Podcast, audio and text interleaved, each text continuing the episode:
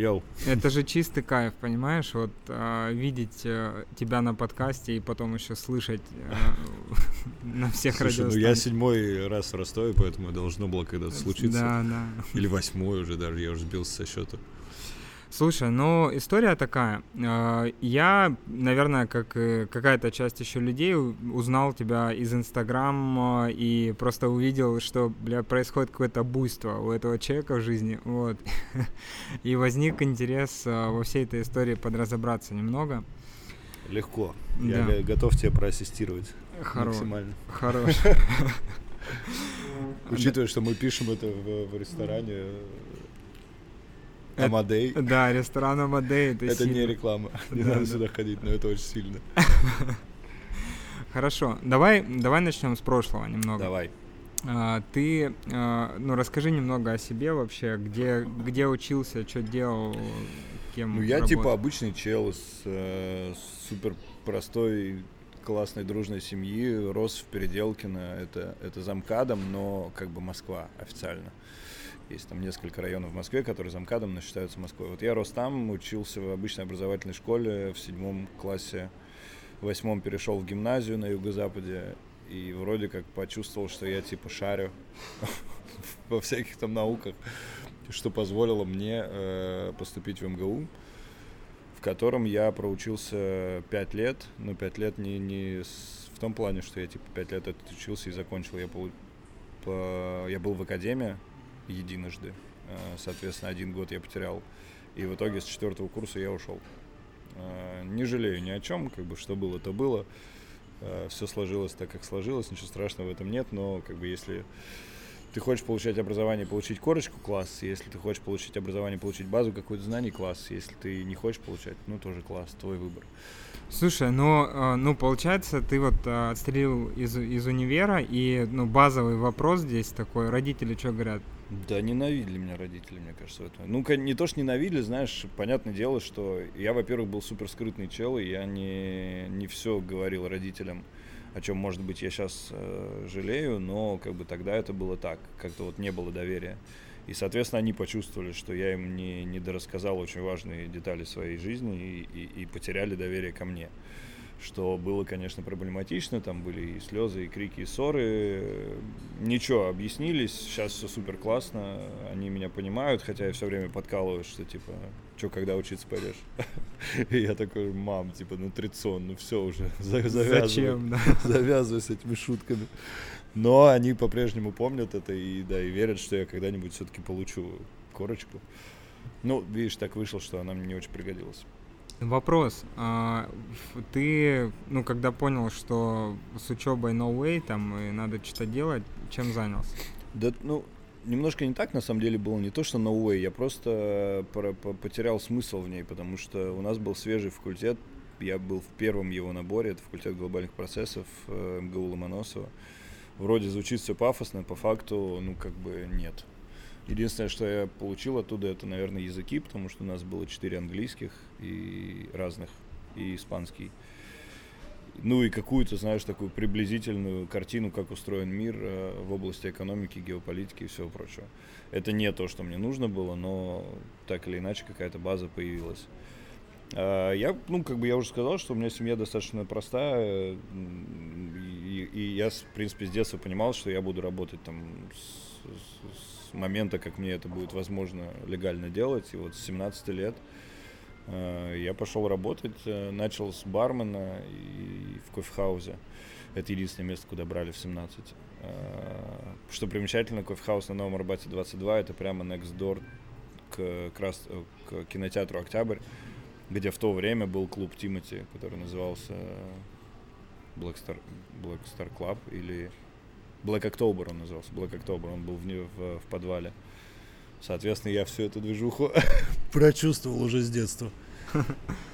Ну, не то, что прочувствовал, я не тусил там, конечно, но я видел, как все это происходит, и это было, конечно, максимально занятно. Да, и потом, соответственно, у меня не очень классическая карьера и не очень, возможно, правильно выстроенная, но вот видишь, типа из ресторанного бизнеса, я рос-рос в ресторанном бизнесе, прошел через все, наверное, его ступени: бармен, официант, менеджер, там, директор по персоналу, заместитель управляющего и в итоге арт-директор.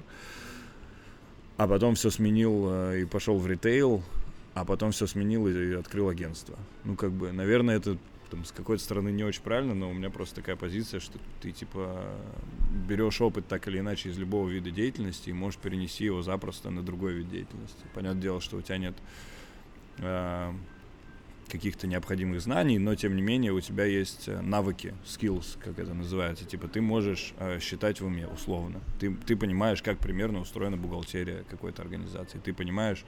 как, не знаю, там, заключаются договора, как общаться с иностранными коллегами, поставщиками, кем-то угодно. То есть когда-то я возил артистов, сейчас я закупал там обувь и общался с, с иностранными офисами по поводу... Ну, не, не я конкретно общался, я, я наблюдал за этим процессом и понимал, что я примерно знаю, как он происходит. Угу. Вот. Ну вот после кофе-хауза что было? После кофе-хауза была череда случайностей. Смешно, но я вот с момента, как, как я пришел в кофе-хаус, я с тех пор ни разу не был на собеседовании, на работу. Как-то так получалось, что меня звали постоянно то туда, то сюда, какие-то друзья, знакомые. И после кофе-хауза был Hard Rock... Нет, после кофе-хауза была Америка. Я уехал по Work and Travel в Америку в две тысячи седьмом, по-моему. После второго или после первого курса. Ну, как, каком-то там, не помню уже. Уехал в Америку, там работал тоже официантом, жил в Майами, кутил просто нещадно, просадил все деньги, естественно, которые заработал, вернулся с нулем, и то там я на последние сто долларов там покушал в Нью-Йорке, у меня даже не было денег на гостишку, типа я спал напротив Статуи Свободы в Бэттери-Парке ночь одну. Да, ну то есть как бы на, на максималках вообще врывались. А, вернулся и пошел в Hard Rock Cafe работать, а, тоже официантом, ничего примечательного там не было, меня оттуда уволили в какой-то момент по, по, по случайности. И тут же, собственно, одна из а, моих знакомых позвала меня в Симачёв, потому что она работала у нас там когда-то.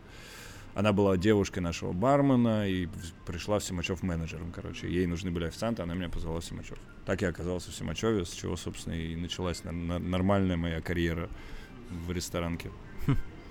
Я вот, мы сейчас с тобой до записи эту историю обсуждали, я вспоминал твой пост недавний про тему закрытия Симачёва, увидел фотографии, было дело, было дело, да, да, увидел фотографии, типа, трансформация славы, знаешь, такая, типа... Слушай, ну... Что там, что было вот самое такое бомбическое, что у тебя, в, ну давай с точки зрения опыта. В Симачёве? Да, да, да.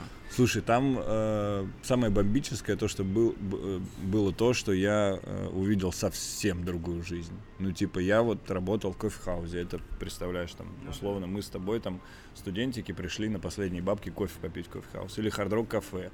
Это такая более туристическая история, куда приезжают время от времени ребята из Бутова отпраздновать день рождения. Ну, как бы вообще не та жизнь, которую, которая, которую ты видишь в Симачёве. А Симач — это типа элиточка. Это максимальная такая очень, очень закрытая, очень приватная камерная тусовка. Особенно, ну, те года две тысячи девятый - две тысячи десятый, когда я там работал, это был прямо очень, очень крутой э, спот э, с, и, и, и как бы с селебами, и с, со звездами, и с какими-то студентами, но при этом крутыми студентами, типа журфака там. И я просто смотрел на это и думал, нифига себе тут движуха происходит, а я-то там свой кофе варил, вот где надо было работать. Я просто, ну, посмотрел, типа, как по-другому могут жить люди, как, типа, они тусят, при этом, ну, там не было такого, что, типа, ты официант, значит, ты холоп, а-ля, как было в других местах. Там все время к официанту все относились очень благосклонно, я там познакомился, типа, с, не знаю, с кучей очень людей, с Александром Анатольевичем, который для меня там был в то время иконой эм ти ви. Ну да, да, да. Че, да. Чел, я рос, блядь, на его передачах. Ой, нельзя, наверное, матом ругать. Ну, да, вырежешь, конечно. Запикаем. Запикаем, да. Я рос на его передачах, и тут он, типа, сидит такой, ну чё, Слав, как смена, как дела? И я такой, блин, чувак, мне это снится вообще или чё? И мы с ним, ну вот, как бы с тех пор общаемся, ему там уже пятьдесят плюс, я не помню, сколько сейчас. Я был на его пятидесятилетии. Гениальный абсолютно чувак. Встречаю его в кофемании, вот до сих пор, видишь, уже десять лет мы с ним общаемся. И таких людей, типа, очень много. То есть вся моя текущая тусовка, весь мой костяк друзей, подруг, знакомых, контактов по бизнесу, это, это вот те времена Симачёва. Симач, короче, выступил таким лифтом нехилым, да? Да, катализатором, ага. По сути.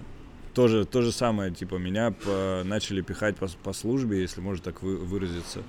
э, достаточно спонтанно мы поехали уже, э, обедать в какое-то из воскресений с моими ребятами, которые были постоянными посетителями Симача. И это была такая тоже МГУшная тусовка. Они знали, что я тоже учусь в МГУ, но как бы у них, может быть, чуть другое положение. Они там тусили, я там работал, it's okay. И они просто, ну, я закончил смену в десять утра, мы созвонились, они такие, вот, мы едем там в ресторан «Балкон» на, в этом, в Лотте Плаза, типа, обедать. Хочешь, погнали? Я такой, ну, погнали. И я приезжаю, там сидит Маша Белова, на тот момент девушка, владельца Симачёва. Собственно, со своим, как бы, на тот момент молодым человеком Ильей Борисовичем Лихтенфельдом. Uh, и я как бы такой, ну типа, типа, алло, что происходит? Я не, я не могу за одним столом сидеть с человеком, на которого я работаю, я не знаю его, я там навык к нему, знаешь, ну как бы это супер, блядь, не, неудобная ситуация. И я сажусь весь красный, думаю, что происходит вообще, зачем я здесь? У меня, слава богу, была еще тогда знакомая, которая работала на балконе, она меня там отвела, мы с ней в подсобке в какой-то покурили. В смысле сигареты. Ну, хотя бы я там передохнул, знаешь. Я сидел, просто не понимал вообще, что мне делать, куда бежать, как вообще свалить с этой неловкой ситуации. И он в какой-то момент, я уже такой, ну все, ребят, я, короче, погнал. Он такой, пойдем, типа, отойдем. Я думаю, ну, все, приехали, сейчас меня уволят в одночасье, и как бы и все, и пойду новую работу искать. И он такой, типа, вот, мне Маша сказала, и Михаил Семенович, на тот момент, ага. как бы, управляющий, бессменный Симачёва, что ты, ты, типа, классно работаешь, давай там это, что-то подумай, может быть, тебя в менеджера повысить, типа, давай попробуем развиться. И я такой, типа, пообедал. Ну, окей. Как бы, да, видишь, заехал случайно. Это было, я как сейчас помню, типа, октябрь, по-моему, какого там, две тысячи девятого. И после этого... Мы начали думать там над разными ситуациями. В итоге он меня сначала засунул к Новикову. Я открыл чердак новиковский на Кузнецком мосту, заведение такое. Ну, засунул просто потому, что у Новикова реально крутая школа. Он, конечно, в этом плане гениальный человек. Открыл чердак, поработал там буквально два месяца. Илья меня забрал обратно. Я поработал у него в одном ресторане, во втором ресторане. И в ноябре, как раз перед моим днем рождения, он мне предложил, типа, должность заместителя управляющего по персоналу, то есть, типа, ставить сервис, следить за работой официантов, разрабатывать там какие-то тренинги и все такое в новооткрывшемся зю-кафе. То есть, ему там было, условно, неделя. То есть, оно только-только открылось, там надо было прям серьезно заниматься сервисом. Ну, естественно, я такой, окей, погнали. И вот, собственно, в зю поработал еще полгода. Понял, что мне вот это вот фастфудное... Ну, это не фастфуд, это такой, типа, элитный фастфуд. Тогда только начиналась вот эта вся волна паназиатской кухни. Это был один из первых мест. Я понял, что мне вот эта вот вся фастфудная история не очень близка. Я ему сказал об этом на спокойной волне. Он такой, ну, класс, я что, бар, типа, открываю вот на Красном Октябре. Хочешь, пойдем туда. И вот, собственно, все, я оказался в Джипси. Да. Угу. И, и понеслась. Душа в рай. Там уже была, да, совсем другая вечеринка. Когда вот э, твоя история с э, диджейством началась? В какой момент? Э-э, я недавно вспоминал это, не вспомнил на самом деле. Я в какой-то момент, в Симачёве, когда еще... Нет, вру, я работал еще в Hard Rock Cafe. И у нас там играли пятницу-субботу диджеи, ну типа супер смешные, конечно, чуваки, максимально. Но один из них был, был классный, и я что-то стоял, смотрел за ним, говорю, покажи мне там, типа, как что. Он мне показал какие-то кнопочки, дал потыркать. Я запомнил, и, и как бы, ну и все. А потом, э, потом в Симаче, когда были ночные смены, э, там же тоже диджейка, и я просто вставал за диджейку, если не было народу, и пытался выучить все эти кнопочки и понять вообще, как все происходит. Понял, и параллельно с Симачевым я, типа, начал делать свои вечеринки в формате Феди Фомина, потому что очень вдохновился им. Для меня это было вообще, типа, как так можно играть у Купника на, на, на вечеринке, типа, камон, вы что... И я такой, Федя, давай, э, э, рассказывай, как все делается. Он мне там показал всякие прикольчики, и буквально там, не знаю, месяца через три от начала моей работы в Симачёве я сделал первую вечеринку в баре «Лилиенталь». Это супер маленький бар на Рождественке, типа на пятьдесят человек, соответственно, ну, типа, ты позвал друзей, у тебя бар забит, все кайф. Я с ними договорился, что я буду делать вечеринки по воскресеньям раз в месяц и иметь там какой-то процент от прибыли. пятнадцать или двадцать, что-то в этом духе. Они были в кайфе, потому что, ну, понятное дело, что в воскресенье никто не ходит, а я такой, типа, ща я бизнес, короче, построю тут, сейчас нагну вас всех. И в итоге, естественно, я сделал шесть-семь вечеринок, отпраздновал Дере там, было очень весело, я даже, ну, я реально там какие-то деньги зарабатывал.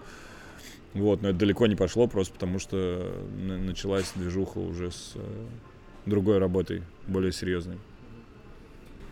Я помню, ну, эта история по фану, да, вот так, э, как бы... Диджейн? Да, да, да. Ну, начиналась. Она начиналась по фану, да, и, собственно, сейчас заканчивается по фану, потому что сейчас я много, много повидал как диджей, я там объездил много городов в России, в Европе играл, в Майами играл.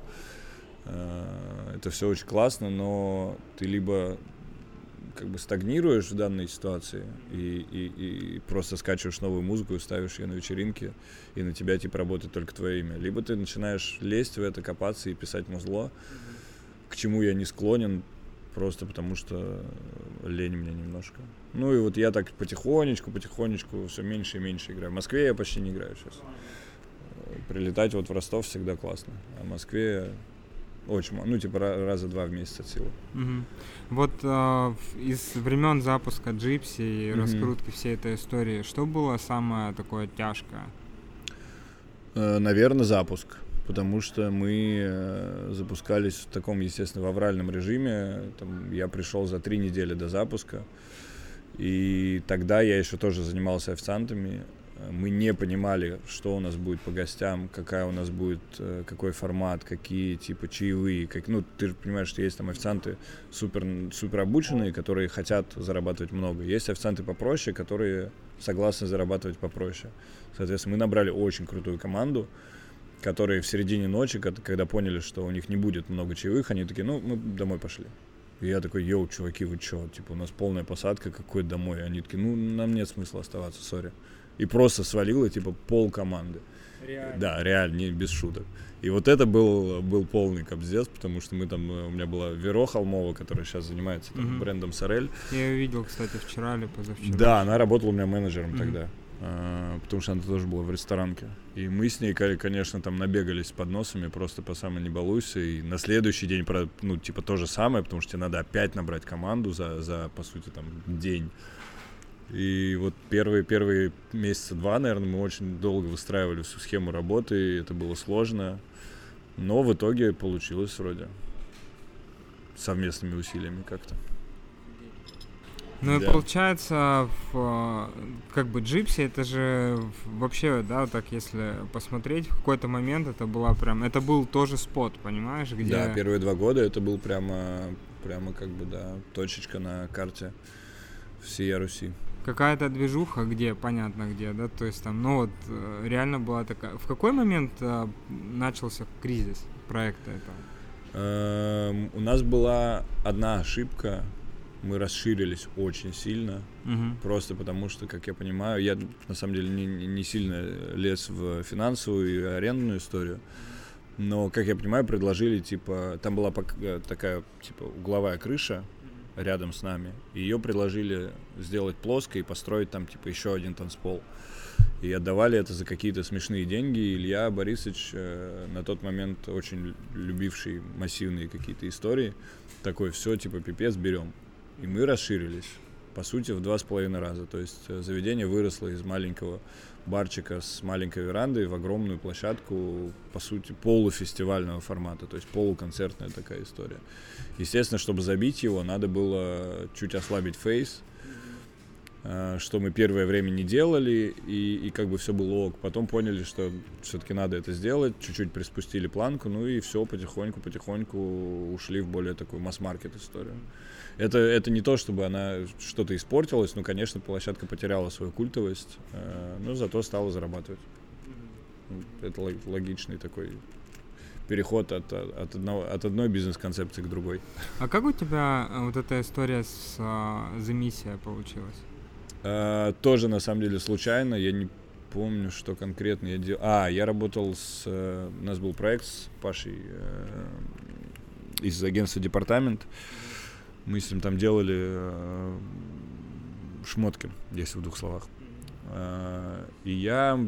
Что-то меня кто-то... Adidas, по-моему, позвал на какую-то вечеринку по запуску эн эм ди э, в какой-то спот типа Missia. И я такой, я не знаю, такой, я не пойду, нафиг надо. Типа, забил, короче, не пришел. И на следующий день прошел мимо и такой, блин, прикольно выглядит. Я зашел туда, там вообще никого. Типа, ну, просто пустое пространство, которое видно, что его сделали классно, красиво. Там висели скейты, там стоял вот этот вот э, не рояль, э, пианино старинное. Там висели картины, но при этом не, не было ни продукта, ни продавцов. То есть это была закрытая площадка, работала только кофейня рядом. И я посидел, посмотрел, думаю, блин, прикольный магаз может получиться. Напиша, написал в, в, в Инстаграм аккаунт, говорю, чуваки, так и так, вот, типа, проходил мимо, я там из сникер-тусовки, но про вас ничего не знаю, расскажите, что делаете, зачем, почему. И мне отвечает Паша, которого я так, ну, издалека знал примерно, кто он. Паша Атриум. Он говорит, так и так, привет, это Паша Атриум, у нас там много общих знакомых, давай встретимся, поговорим. Встретились, поговорили, ну и все. Начали работать. Он говорит, давай в команду, я говорю, давай, без проблем. А, собственно, так вот мы и два года и профигачили. Было прикольно тоже. Да. Слушай, про сникеры. Да. Сколько как, коллекция? У тебя какая-то просто атомная коллекция. Вообще, на самом деле, не так все. Нет? Нет? Ну, как бы смотрится это, да, очень массивно. Я сейчас переезжал как раз с одной квартиры на другую и понял, что да, что как бы кроссы занимает у меня девяносто процентов гардероба. Ну, может, не девяносто, но, типа, значительную часть. Ну, типа, их больше сто пятьдесят, мне кажется, по последним подсчетам, которые я делал года два назад. Я очень много выкинул за это время, честно. Много подарил, но и приобрел, наверное, примерно столько же. То есть я думаю, там, ну, до двухсот точно. Я, ну, я знаю людей, у которых сильно больше, и так как если, если смотреть на коллекционеров, то у меня не самая сильная коллекция, не самая большая, там, не самая какая-то интересная. Я просто, ну, типа, середнячковый такой коллекционер. Просто так как я это часто показываю, то, естественно, люди, которые... ну, для которых кроссовки не являются такой культовой вещью, они такие, типа, что, у тебя двести кроссовок? Ты чё, с ума сошел? И все мои соседи, когда я сейчас переезжал, думали, что у меня магазин, короче, на диване, и я, типа, торгую кроссами. Да, да, да. И я такой, да нет, это мои все. Они такие, зачем тебе столько? И я такой, ну, как бы... Ну, а зачем тебе столько, да? Да, это главный вопрос, не знаю, но у всех есть отдушина. Кто-то собирает марки, кто-то монеты, кто-то кроссовки. Это такая часть культуры, в которой мы живем, зародившаяся там в начале... Ну, зародилась-то она давно, но вот как бы в постмодерне она приобрела какую-то дикую эскалацию. Мне кажется, что достигла своего апогея в плане массовости и сейчас потихоньку спадает, но как бы это и правильно, потому что остаются вот люди, которым это реально интересно. Мне это реально интересно, потому что я жил как бы улицей, очень, очень все это любил, и как только я, у меня получилось э, интегрироваться в эту культуру, я прямо почувствовал кайф какой-то от этого. Мне это нравится все, и кроссовки — это неотъемлемая часть. У тебя, знаешь, что интересно, как вот ты э, сам себя определяешь? Просто вот эта история с а, вообще, ну, стрит-фэшн, вот с, улич, с уличной культурой, со всем вот этим движением. Это же такая, понял, когда ты пришел, там, устроился в Яндекс, кто ты, да, там, ты, ну, понятно, я там занимаюсь развитием проекта, да, я mm-hmm. разработчик. А когда вот это такая, ну, скажем так, даже, ну, субкультура, да, или что-то, то Ну ты... да, это немножко такое эфемерное понятие. Да, и ты в ней должен как бы определиться и найтись сам, да, то есть mm-hmm. вот как у тебя это? Слушай, я думал над этим, думал, что я хочу в этом прямо жить и работать, но... Ну, наверное, это не так все-таки. Mm-hmm. Это для меня скорее хобби, некоторое увлечение, которое мне доставляет удовольствие. Или там у меня куча книг, я читаю какие-то адские истории про все, про то, как это становилось. Я восторгаюсь там какими-то людьми, которые делают большие проекты. При этом сам я, наверное, слишком идеалистичен, чтобы что-то сделать своими руками. То есть я там, у меня есть куча эскизов одежды, которые я хочу делать, или какие-то там инсталляции, зарисовки, но я типа три года потихонечку это все дорабатываю. Наверное, когда-то я что-то и сделаю. Но тот момент еще не пришел. То есть я такой вольный зритель, не претендующий на какое-то там главенствующее лидерство, точно. Потому что есть люди, которые в этом живут и этим, этим занимаются нон-стопом. Я, я такой сторонний наблюдатель. Ну вот непонятно, как э, вообще, мне это тоже безумно интересно, вообще вся эта уличная история, и я не могу понять, Mm. Ну, я просто помню, вот, допустим, свое детство, это там а-ля девяностые годы, да, мы mm-hmm. с тобой ровесники, mm-hmm. и в, у меня в голове, ну, все, наверное, мы там росли, тусили на улице, да, типа, ну, что да. делать? Ну, да. И в какой-то момент улица, она из агрессивной такой жесткой какой-то среды, она превратилась в нечто охеренно красивое и такое вот, не знаю, какое-то очень уютное место, да, ну, то есть конечно, куда прёт. Культуры, культуры же сменяются, и субкультуры сменяются. У меня девяностые ассоциируются с панкухой, в первую очередь, mm-hmm. мама анархия, папа стакан портвейна, и, естественно, для меня это был некоторый шок, я такой, типа, не, я вообще на улице, короче, не ногой, там, там панки тусуются. А, ну, потом, да, потом пришла эра новой музыки, И, и, и повлекла за собой как бы и танцы, и кроссовки, и хип-хоп, и все вот это вот вместе взятое, и граффити. Ну, понятно, что граффити там тысячу лет существовало до этого, но просто это все чуть-чуть подобрело, если можно так сказать. А, так вот, и у меня такой вопрос про каким образом, когда ты, допустим, ну, видишь ли ты, есть ли у тебя какое-то понимание вообще, как народ монетизирует вот эти увлечения и вообще вот эту историю со стрит-фэшн и так далее. Ну, кроме, понятно, запуска какой-то своей одежды или там, или это реклама, или как это? Ну да, самое базовое, это, конечно, запуск одежды и, и прочая движуха. Э, ну, не знаю, ну вот есть, допустим, ребята из э, Neymer Spacer и вот эта вся движуха Adet. Очень талантливые, классные пацаны, которые, по сути, построили, типа, бренд из ничего. И вот эти вот все расклеенные по, по всей России и Европе, и Америке квадратики с их именами, это, типа, уже какой-то, какой-то феномен, по сути. Они это все делали очень долго и дошли до того, что на базе этого они смогли там сделать мерч. И как, как итог заколлабится типа Softwhite, что в принципе ни, ни один русский бренд не делал. Ну, в прошлом году у них был коллаб Softwhite, который продавался в КМ. Это, ну, они не, не монетизируют свое искусство, но при этом они типа делают мерч, условно. Мерч, понятное дело, что это не мерч, а более серьезная какая-то движуха. Есть художники, которые монетизируют именно свои художественные способности. Взять того же Покраса, который гениален в плане маркетинга, то есть помимо того, что он художник, он еще и очень классный стратег и правильно продумал, как себя позиционировать, как мы все прекрасно видим, у него все отлично получается. Есть и там примеры попроще, типа, не знаю, Андрея Бергера какого-нибудь, который тоже крутой, который тоже рисует, но просто не, может быть, не так часто попадается на глаза. Кто-то читает лекции, как бы странно это ни было, но такое тоже есть.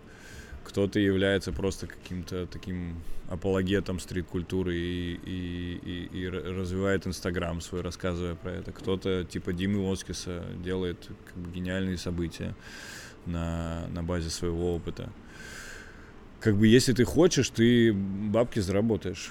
Ну, как бы ты найдешь применение не в ущерб своему имиджу и своему э, мировоззрению, а просто монетизировав то, что у тебя в голове. Дима Оскис и все вышеперечисленные идеальные примеры для этого. Я не идеальный, я это прекрасно понимаю, что там, наверное, можно было и, и, и с Мессией там по-другому все развить, чуть больше там как-то, не знаю, усилий приложить и, и, и что-то сделать иначе, чтобы сейчас все это жило. Я пришел, а... приехал в Москву и думаю, ну, типа, время есть, это, знаешь, тупое, там, спать рано, короче, понимание, да, да. ну, ты просто не знаешь, что делать. И я, короче, прилетел, я думаю, я, ну, я иду, вот, я пойду туда, потому что, ну, в, в Мессию я хочу, там, не знаю, тебя увидеть, что-то понять, что происходит, посмотреть, там, на какую-нибудь коллекцию, новую Пума, тогда Риана, mm-hmm. по-моему, или что-то. Да, было. да, возможно. И я, короче, при, прихожу, все работает. Проходит время, я прилетаю, блядь, дверь закрыта, понял? И я ну, такой да. лбом херак и думаю, как? Ну, типа, ну, понятно, это ритейл, да, то есть это история, в которой можно ошибиться там и как бы прикурить очень быстро. Что стало вот этим камнем преткновения в проекте, в развитии, на твой взгляд? Слушай, э, ну, тоже, наверное, какая-то дискоммуникация в некотором формате, потому что как ФОД, в принципе, в свое время закрывался, так отчасти и мы, но мы э, чуть по-другому делали, мы же... Э, находились под крылом Inventive Retail Group. Это достаточно большая группировка, как бы организация, которая занимается ритейлом не первый год и максимально профессионально. Они очень круто там нам помогали каким-то бэк-офисом, аналитикой, финансированием, финансистами, бухгалтерами, юристами и прочими историями, которые нужны любому магазу.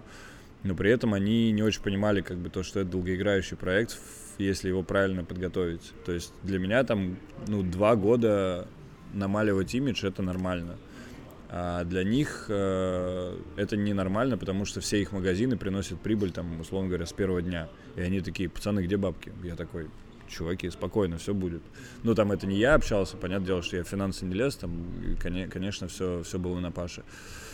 И, ну, вот в какой-то момент Паша подошел, говорит: так и так, хотим переехать в Атриум, что думаешь? Я говорю: ну, говно идея, очевидно, что это все убьет, и все, что мы делали, пойдет коту под хвост. Но, как бы, я Пашу очень уважаю, мы там что-то посидели, подумали, я говорю: окей, давай попробуем. Это полгода длились переговоры, чтобы ты понимал. Вот, переехали, я отработал там месяц, посмотрел. Он, он реально э, тоже гениальный в своем плане чувак, он выжил максимум из того, что можно было выжить. Вот, но я просто оказался в Атриуме, понял, что не мой вайб именно в плане формата магазина. И, ну и как бы и, и мы разошлись.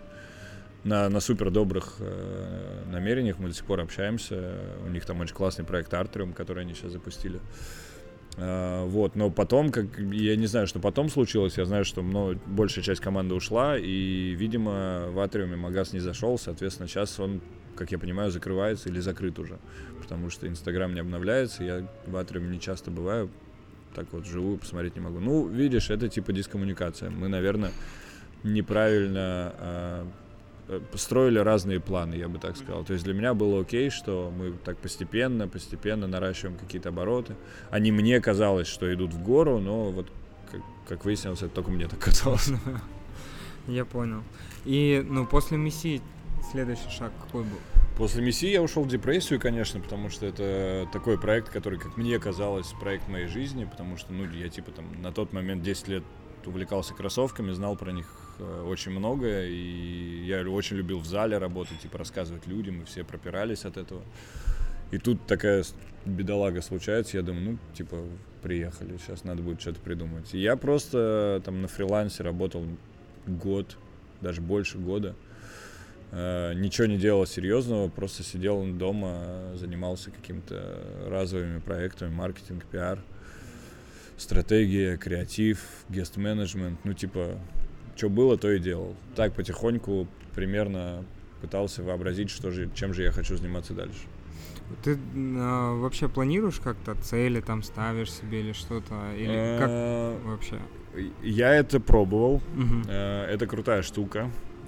Планирование там на даже на год, а тем более на три, на пять и больше лет — это очень классно, но всегда я задаюсь вопросом: а все ли будет так же через три года? Потому что сейчас все настолько быстро меняется, что даже мои желания, там, год назад я грезил э, какой-нибудь машиной, а сейчас я такой: да как бы, ну, ну, я не уверен, что она мне нужна, понимаешь? И если я там год назад вписал эту, эту машину в лист желаний, потому что лист желаний, он работает классно, когда, э, ну, не лист желаний, это типа, ну, такой план, да, как бы список целей, топ сто, я не знаю, по-разному называют. Он работает, когда ты и финансово себя как-то пушишь и прописываешь какие-то мирские радости, типа машины, квартиры там и прочее, и, и эмоционально, то есть какие-то там образовательные движухи, какие-то поездки, вот это вот все. Соответственно, я там прописал машину, и сейчас я смотрю и понимаю, что, ну, как бы мне она не нужна, что ее вычеркивать? Ну, если вычеркнешь, получается, ты план не сделал, где-то, где-то соврал сам себе. И, ну, как бы сейчас я просто стараюсь э, анализировать, что происходит, и пытаться примерно представлять, куда я двигаюсь. С агентством, как, как только мы, типа, ударили с Женей по рукам, с партнершей моей, mm-hmm. и, и начали, я, вот, типа, вижу, что происходит, и, и, и вижу, что будущее классное. Mm-hmm. Расскажи про агентство немного.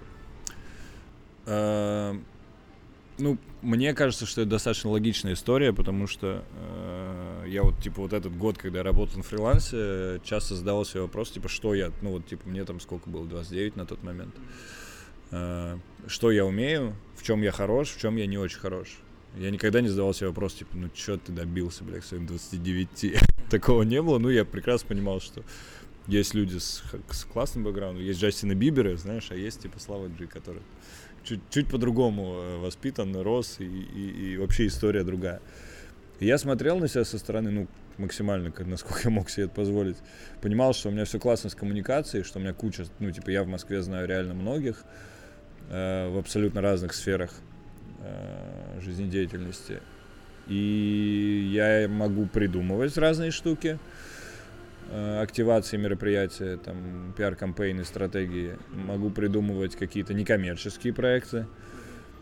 Ну, и, естественно, это все так, типа, плавно предполагала, что где-то будет в какой-то момент агентство. То есть агентство коммуникационное, оно, оно по сути и заключается в коммуникации, что следует типа из названия. То есть если у тебя все хорошо с коммуникацией, если ты знаешь людей и знаешь, кого с кем свести, такое типа микропродюсирование, то значит ты в правильном направлении смотришь. И mm-hmm. я понял, что я действительно, у меня есть такая способность общаться, коммуницировать и находить общий язык со многими.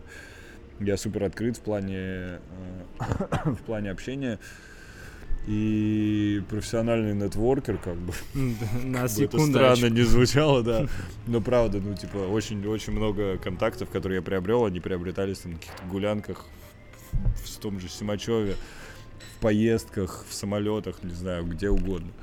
Это реально очень непредсказуемая штука. Вот, и я понимал, что у меня есть как бы креативная сильная сторона, но не хватает типа менеджерской. И у нас был один проект, я не помню, запуск какого-то, какой-то, блядь, какой-то террасы, Рид, Ридскар, не, не суть, короче, какого-то проекта маленького, где мы с Женей типа работали вдвоем. И как-то мы так вроде все классно сделали, что я такой, а что ты делаешь? Она говорит, ну я на фрилансе, типа я ушла, она тоже в департаменте работала, она говорит, я ушла из депо, вот ничего не делаю, сейчас на фрилансе там веду таких-то, таких-то людей, занимаюсь таким-то, такими-то проектами. И я ей такой, давай, типа, что-нибудь долбанем. Она такая, ну прикольно, давай подумаем. Подумали, сели, посидели, поняли, что как раз у нее менеджерская сторона прокачанная, а у меня прокачана креативная сторона, ударили по рукам и все, собственно, двадцать какого-то там шестого октября, по-моему, официально первый, первый наш успешный, успешный совместный проект. Это прошлого года, то есть нам, нам еще года даже нет. И потом тут же два мероприятия Яндекса, еще парочка больших клиентов. Потом улетели на Бали, все это осмыслили, что произошло за, за последние три месяца. Расписали какой-то план, вот взяли э, девочку гениальную, аккаунт-директора нашего, Вику Пивоварову, которая твоя землячка, э, ростовская девочка. И, собственно, все, работаем. Все, все идет классно. Прикольно. У меня э, такой вопрос. Типа, откуда клиенты большие залетели в итоге? Связи. Ну, личное знакомство. Понятное дело, что мы там посвятили некоторый достаточно продолжительный период времени такому нью-биз-девелопменту, если можно так выразиться. Мы ездили там по каким-то друзьям, знакомым, агентствам, брендам и вообще, в принципе, всем, кто мог, мог бы быть нам полезен. Рассказывали про себя, говорили, что вот типа так и так, ребята, мы теперь вместе, мы теперь единое целое. И очень люди позитивно на это реагируют, потому что когда ты идешь на фриланс кому-то, точнее, когда ты, ты бренд и обращаешься к фрилансеру, понятное дело, что ты не можешь повесить на него много задач. Когда ты понимаешь, что ты работаешь с агентством, каким бы там маленьким оно ни было, это все равно немного другой уровень ответственности. Потому что у агентства есть бренд, бренд этот надо поддерживать, это некоторый другой уровень доверия. И все очень позитивно как бы приняли нас, поздравили, потому что мы с этими там людьми всеми делали какие-то проекты более мелкого формата. И как бы кто-то сразу предложил там что-то сделать, кто-то сказал, что типа классно, у нас сейчас ничего нет в активе, но мы обязательно к вам там позовем в какой-нибудь тендер. И да, вот первые, ну даже и сейчас на самом деле у нас нет каких-то, у нас нет, понимаешь, сайта даже, честно тебе сказать. То есть я на сайт повесил заглушку так просто, чтобы она висела там э, с нашими почтами. И, и в принципе все, нет Инстаграма, нет Фейсбука, хотя это вопрос времени, потому что про проекты хочется рассказывать, но пока хватает вот того, того входящего потока, который был наработан нами за время нашего фрилансерства. Ну, то есть ко мне также приходят люди, говорят, что вот, нам нужно там кампейн в Инстаграме, нам нужно придумать мероприятие, нам нужно то, нам нужно все. И ты такой, классно, а у нас уже агентство, поэтому давайте там все четенько, брифчик присылайте, вот вам форма для брифа, они присылают бриф, ты анализируешь, смотришь, да, нет, и там уже какое-то предложение. Или в тендер зовут э, побиться. Мы уже пару тендеров выиграли, что, в принципе, для так, таких, для свежих ребяток э, типа нас это на самом деле круто очень. Понятное дело, что мы зеленые все в этом, но у нас есть большой плюс в том, что мы не хотим сильно расти, то есть сейчас у нас в головах там стоит цифра двадцать человек максимум команды. Понятное дело, что сейчас нам там трое плюс фриланс-бухгалтер, фриланс-юрист, но как бы в этом году мы, понятно, будем набирать еще людей, но двадцать человек пока кажется некоторым пределом, потому что я всегда был ближе к бутиковости, нежели к масс-маркету. Мне приятнее делать какие-то вещи камерного формата, но интересные, нежели типа тупые, плоские, но как бы за большие бабки и для большого количества людей. Соответственно, мы особо не конкурируем там с большими агентствами, мы, мы с ними со всеми общаемся, дружим, и иногда там они нас, нас подряд там зовут к каким-то проектам. И при этом там, мы дружим с, и с маленькими агентствами, потому что мы все варимся в одной каше и, и иногда там советуемся, перекидываем друг другу какие-то задачи, э, не знаю, ну, типа помогаем друг другу. То есть у нас нет, мы, мы не конкурируем ни с кем. Даже тендер, когда, понимаешь, в чем прикол? Я же чуть-чуть там в Инстаграме какой-то маленький вес имею все-таки, и мне очень часто прилетают э, запросы там. Если ты делаешь рекламную кампанию в Инстаграме, э, нам пришли, пришел тендер, э, мы его начинаем анализировать, собирать каких-то лидеров мнений, и тут мне приходит запрос от трех разных агентств по поводу этого тендера. Ну, понятное дело, я теперь понимаю, кто, кто с нами бьется, ко, в кого примерно они метят, и я такой, ну, окей, мы сейчас делаем типа шах-мат, пойдем другим путем, и, и, и все. Ну, как бы... Наверное, когда-то это прекратится, они мне перестанут присылать предложения, но, но вот пока это было так, это было забавно, прикольно, мы потом с, с этими агентствами как бы общались, потому что интересно же, кто выиграл, а типа клиент тебе никогда не скажет этого. Вот, и ты общаешься, там как-то, как-то примерно понимаешь, кто как мыслит, и там мы запросто отдадим другому агентству проект, в который мы лично не верим, а другое агентство верит. Типа mm-hmm. такая взаимовыгодная история. Давай про инсту немного. Давай. А, но есть, есть история про то, что у тебя, ну, по крайней мере, вот то, что я вижу, весьма такая живая, короче, ну, весьма живой, живой, живой аккаунт, да, то есть, может быть, а, как, как вообще, да, то есть, как ты, я не знаю, раскручивал его, там, а, это все органика, или ты какие-то ковырялся в каких-то механиках, я не знаю, как это происходило. Понятно, когда тусовка есть, там... Ну, типа, да, мне кажется, это в первую очередь тусовка, во-вторых, это, как бы там, может, странно это не звучало, но какой-то лайфстайл, который я, типа, показываю, и, наверное, кто-то, кого-то это там вдохновляет. Ты ставил а, цель вот прям рас, раскрутить а, там свой ну, аккаунт? Ну, у меня, у меня, я очень хотел, скажем так, mm-hmm. раскрутить его мощно, но при этом я особо ничего для этого не делал, потому что я не очень понимал, как это происходит. У меня вот за счет того, что типа сначала был Джипси, я Инстаграм завел в две тысячи десятом году. Это типа только-только он появился в России официально. Соответственно, моему аккаунту девять лет, он уже по сути сдохший. И, и я понимаю, что там происходит какая-то активность, но если бы я там пере- переоткрыл его заново и, и всем бы рассказал, что у меня новый аккаунт, то активность была бы там типа в десять раз больше. Потому что у меня за счет того, что девять лет аккаунту, типа, мне кажется, процентов двадцать-тридцать моей аудитории уже не заходит в Инстаграм никогда вообще. Они там, типа, создали аккаунты, забыли пароль и, типа, сделали новый. Или просто ушли из соцсети. Или, или я не знаю, или они состарились уже и забыли про это. Ну, понимаешь?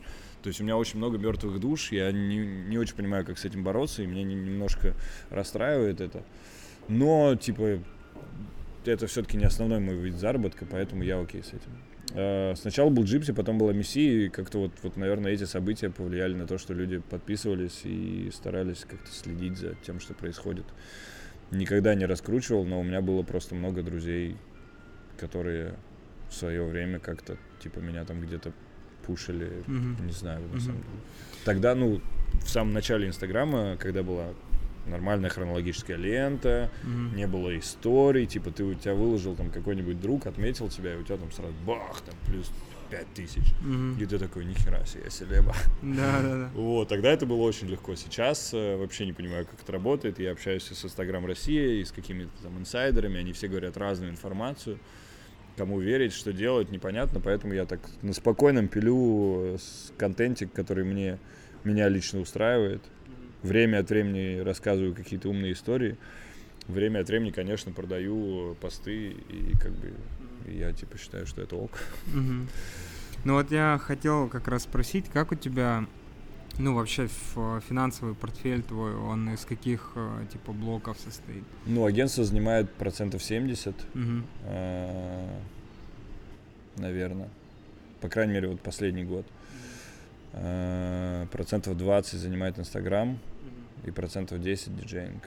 Месяц от месяца, конечно, это варьируется, потому что, ну, типа, какой-то там месяц нет рекламы, но есть там гастроли куча, и все это плавает. Или агентство, наоборот, мы там готовили три каких-нибудь больших проекта, и весь месяц, собственно, их готовили, ничего не получили, потому что проекты только в следующем месяце. И вот, типа, сделали три, нам свалилась там какая-то сумма денег, а в предыдущем месяце был ноль, условно говоря. Такого не было, слава богу, но тем не менее. Ну, то есть, в общем и целом, это даже, наверное, не столько финансовое распределение фактическое, сколько мой приоритет. Mm-hmm. То есть, я все-таки делаю ставку на агентство, а потом уже на Инстаграм. А вопрос такой, когда был период после Missia, ты говорил год, да, да ты там думал, да. ну, на что жил, как? Ну, Инстинкт меня спасал, mm-hmm. во-первых. Во-вторых, ну, были проекты, типа разовый, как, как фрилансер, я работал на самом деле много. То это, это был уже год с чемпионатом мира прошлый. Я в феврале ушел окончательно. Мне там дали какие-то отпускные, на которые я прожил. И вот, собственно, с марта, мне кажется, у нас началась подготовка к чемпионату. У нас было типа шесть параллельных проектов. И мы там просто все, все, все, все фрилансеры Москвы просто вскрылись, мне кажется, в чемпионат, потому что ты и играешь, ну, как бы я играл, там, может, кто-то не играет, и делаешь какие-то мероприятия, и какие-то инстаграм-штуки снимаешь, и еще что-то, и еще что-то, и это все, типа, одновременно происходит, и ты просто, ну, как бы сидишь и думаешь, боже, когда это закончится? Вот, но, как бы, да, это, это меня спасло. Я помню, был проект у вас с Mini, когда вы тур делали. Да, было дело. Кто его предложил, придумал? Ну, это их была инициатива или это... Mini, у них есть несколько агентств. Uh-huh. Каждая из них отвечает за свою сторону процесса. Соответственно, на тот момент, по-моему, агентство Кетчум Маслов, есть такое в Москве, Кетчум Маслов, Маслов, не помню. Кетчум, короче, мы его все называем.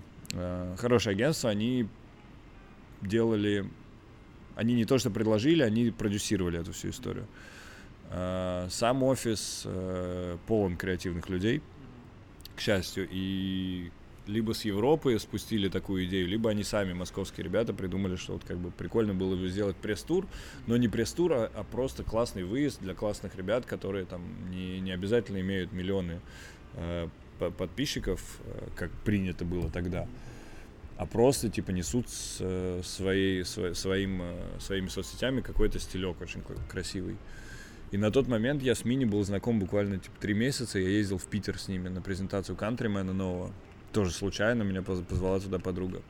И Катя, как раз, которая работает в Mini, позвонила, сказала, вот так и так, мы придумали такую историю, что думаешь? Я говорю, классно, чем помочь? Она говорит, типа, собери людей.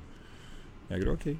И я начал, ну, как бы мы там составили какой-то костяк, кого-то повычеркивали, кого-то повписывали, но по факту, ну, как бы это вся, этот весь проект случился с, с, с моими друзьями. Mm-hmm. То есть мы собрали идеальную команду, которая там была и весомой в плане охватов, за счет того, что у нас была там Диана, Карина, кто еще-то был, боже мой, я уже не помню. И, и прикольный, потому что мы все друг друга знали, кроме там... Ну, может быть, два человека друг друга не знали. И инстаграмный, потому что ехало три фотографа с нами профессиональных, включая ну, да, Найтин Томса и, и, и Пашу, Пашу Швая, и кто-то, и Глеб еще был. Ну, то есть она была очень такой гармоничной, самодостаточной и веселой. И мы просто, типа, провели супер круто пять дней. У нас не было никаких кей пи ай по постингу. То есть Mini всегда, когда занимается такой историей, я говорю, вам какая, какая дача нужна? Они говорят, по твоему усмотрению. Mm. Типа, запостишь, класс, не запостишь, up to you. Они даже, когда, ну, весь би эм дабл ю групп, когда работают с автоблогерами, они никогда не говорят, что отзыв о машине должен быть положительный. И это, это их большой плюс. Вот, соответственно, естественно, мы так кайфанули, что мы постили нон-стоп. Этот хэштег еще как кто-то придумал, я уже не помню кто, но «пять дней без крыши». Такой да, очень да, двоякий, да. классный, гениальный хэштег.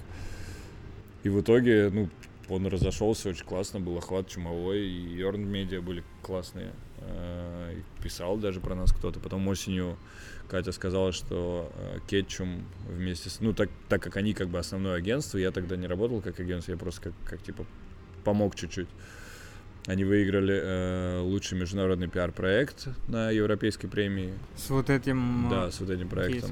И буквально два месяца назад еще какая-то награда пришла.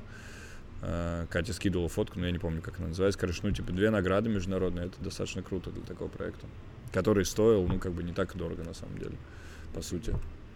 Да, это, это было классно. С тех пор мы с Mini дружим. Я официальный амбассадор и горжусь этим. Единственный в России. Вот только недавно забрал новую машину. Да, да, я смотрю, ты на, на то и сколько отъездил? пятнадцать тысяч километров. Ага. Но я понимаю прекрасно, что это, ну, на данный момент это абсолютно идеальный для меня автомобиль, честно. ЖКВ, это, не, да? это не рекламная какая-то история. Я, я, я говорил, что если мне продукт не интересен, я не буду делать рекламу.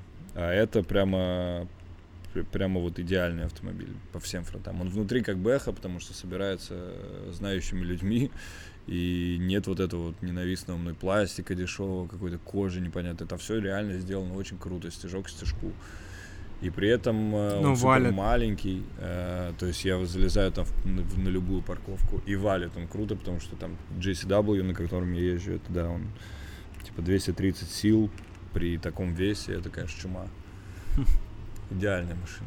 Был бы еще заднеприводный, был бы вообще шикарно. Да, тогда бы несло, я представляю. Но, увы, да, но, увы. Слушай, ну, давай в... будем немножечко так подытоживать наш разговор. Мне хочется, знаешь, вот какие-то... Ты рассказываешь сейчас, я понимаю, что всплыв, ну, всплывает очень много таких типа моментов, которые... Они могли всплыть только в процессе вот этого разговора, да? То есть какие-то ну детали, да. нюансы там ну и да. так далее. А, если останавливаться на теме вообще вот с уличной культурой, чем-то еще. Я просто, допустим, здесь, в Ростове, я вижу запуск, ну, пытаются ребята там, запускают проекты mm-hmm. какие-то с пространствами или магазины, допустим, mm-hmm. с вещами или что-то еще. И это, блядь, выживание. Ну, то есть, это прям ну, да. настолько, ну, сложно, да? Ну, да, все тащатся, типа, все лайкают офсета, там, я не знаю, но когда видят какую-то оторванную вещь, типа, все, у них стопы, типа, включаются. Мне вот интересно, что ты думаешь на тот счет? Мы все-таки, ну, в массе какой-то, вот, эта культура, она станет чем-то приемлемым для нас? Или мы так и будем на зеленые волосы смотреть, блядь, из-под лобби? Да нет, она, она уже становится, как бы просто ты же понимаешь, что до нас э, доходит все немножко с запозданием. Мы там в Москве, наверное, последние только года два, можно сказать, что она вышла на уровень прямо всенародной признанности. То есть э, как бы к ней относятся как к какой-то действительно стоящей субкультуре, которая имеет право на существование. Там, кроссовкам э, с костюмом уже никто не удивляется, ну, да, и, да. и так далее. Соответственно, ну, все идет к этому. Вопрос в том, что очень много ребят э, думают классно, но не умеют э, фи- финансово чуть-чуть себя обезопасить. То есть понять, как это... Ну, типа, они, они придумают классный проект, но у них нет финансового бэкграунда, чтобы понять, насколько он э, рентабельный. И они лезут туда на последние бабки, а на последние бабки ты не можешь лезть в бизнес. Ну, как бы, ты провалишься, чувак. То есть у тебя всегда должен быть какой-то, какой-то запас, какой-то кредит доверия у банка или что-то такое, чтобы ты мог себе обеспечить, там, условно, полгода существования без прибыли совсем. Тогда, тогда да. А у нас же ну, это, эта культура очень молодая, и ребята, которые в ней варятся, они очень молодые, реально. Молодые не в плане возраста, а в плане там своих каких-то бэкграундов. И они вот всю жизнь как бы тусовались на улице, изучали это искусство, не знаю, ходили по музеям, рисовали граффити, пели песни. И тут они попытались на этом сделать бабки. Конечно, без правильного подхода с, с стратегического ничего не получится. Логично. Сколько брендов э, крутых, реально нормальных брендов закрылось просто за полгода, потому что, ну, типа, они не понимают, как это работает. Они видят, как бы, окей, мы купили ткань на столько-то, мы купили бирочки, вот у нас это стоило тысячу рублей, а продаем мы за две. Ну, как бы, где ошибка? А ошибок там масса, ну, типа, у тебя еще столько издержек всяких есть, что ты даже себе представить не можешь. И это все возникает, вот так вот накапливается, плюс у тебя есть какие-то там склад, запасы, обороты, ну, типа, кассовые разрывы, ты же понимаешь, что это все очень... Это наука отдельная. Ты не можешь туда лезть, если ты, э, типа, дилетант в этом. Тебе нужно либо изучить это сначала, потом лезть, либо просто взять какого-то партнера. Ровно поэтому я, типа, признался, что я не менеджер, не продюсер, не умею этим заниматься. Я проебываю все, все на свете. Я могу проспать вообще без проблем. Честно, я не слышу будильник. Для этого у меня есть Женя, которая, типа, супер ответственная. И я понимаю, что если там я где-то что-то профакапил, она, она подстрахует. Но зато я красиво придумываю всякие истории интересные. И брендам они очень нравятся, все, все благодарят, радуются и все такое. Вот и все. Так что, ну, как бы, сил всем и осознанности всем. Да. И все будет хорошо. На этой ноте, друзья, ставим многоточие. И спасибо тебе большое за... Оставь мой инстик под, под подкастом, пусть пишут вопросы, потому что мы так, типа... Вообще, да, вопросики. А, вопрос. немнож, немножко по, по вершкам прошлись, но на самом деле копать можно глубоко, поэтому мало ли кто-то гениальный мне напишет, и мы что-то придумаем вместе. Да. Такое бывало. В общем, поэтому все ресурсы будут внизу, и я думаю, знаешь, вот было бы круто. Есть какой-нибудь у тебя вот плейлист бомбический в онлайне где-то или что-нибудь такое? Блин, вот прикол в том, что бомбический, я типа делаю очень депрессивные плейлисты последние. Ну, то есть я настолько присыщен новой волной музыки, то есть я ее играю, я ее слушаю по радио, я ее слушаю даже когда не играю на вечеринках, и мне настолько, типа, хватает ее ночью, что, типа, днем я слушаю, там, джаз, какого-нибудь Камаси Вашингтона, знаешь, ну, типа, такие ребята, которые, ну, там, Андерсон Пак в крайнем случае. Ну, он такой поспокойнее чуть-чуть. И я вот, типа, у нас есть несколько плейлистов на канале, и они такие, они супер классно заходят, когда ты едешь в тачке на далекое расстояние, но не, не на вечеринку точно. Это, под них нельзя танцевать. Ну, можно что-нибудь придумать, сделать. Да.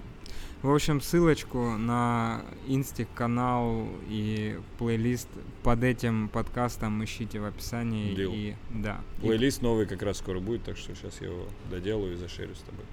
Все. Эксклюзив, йо. Йо. Все, пока-пока. Все, мир, ребятки.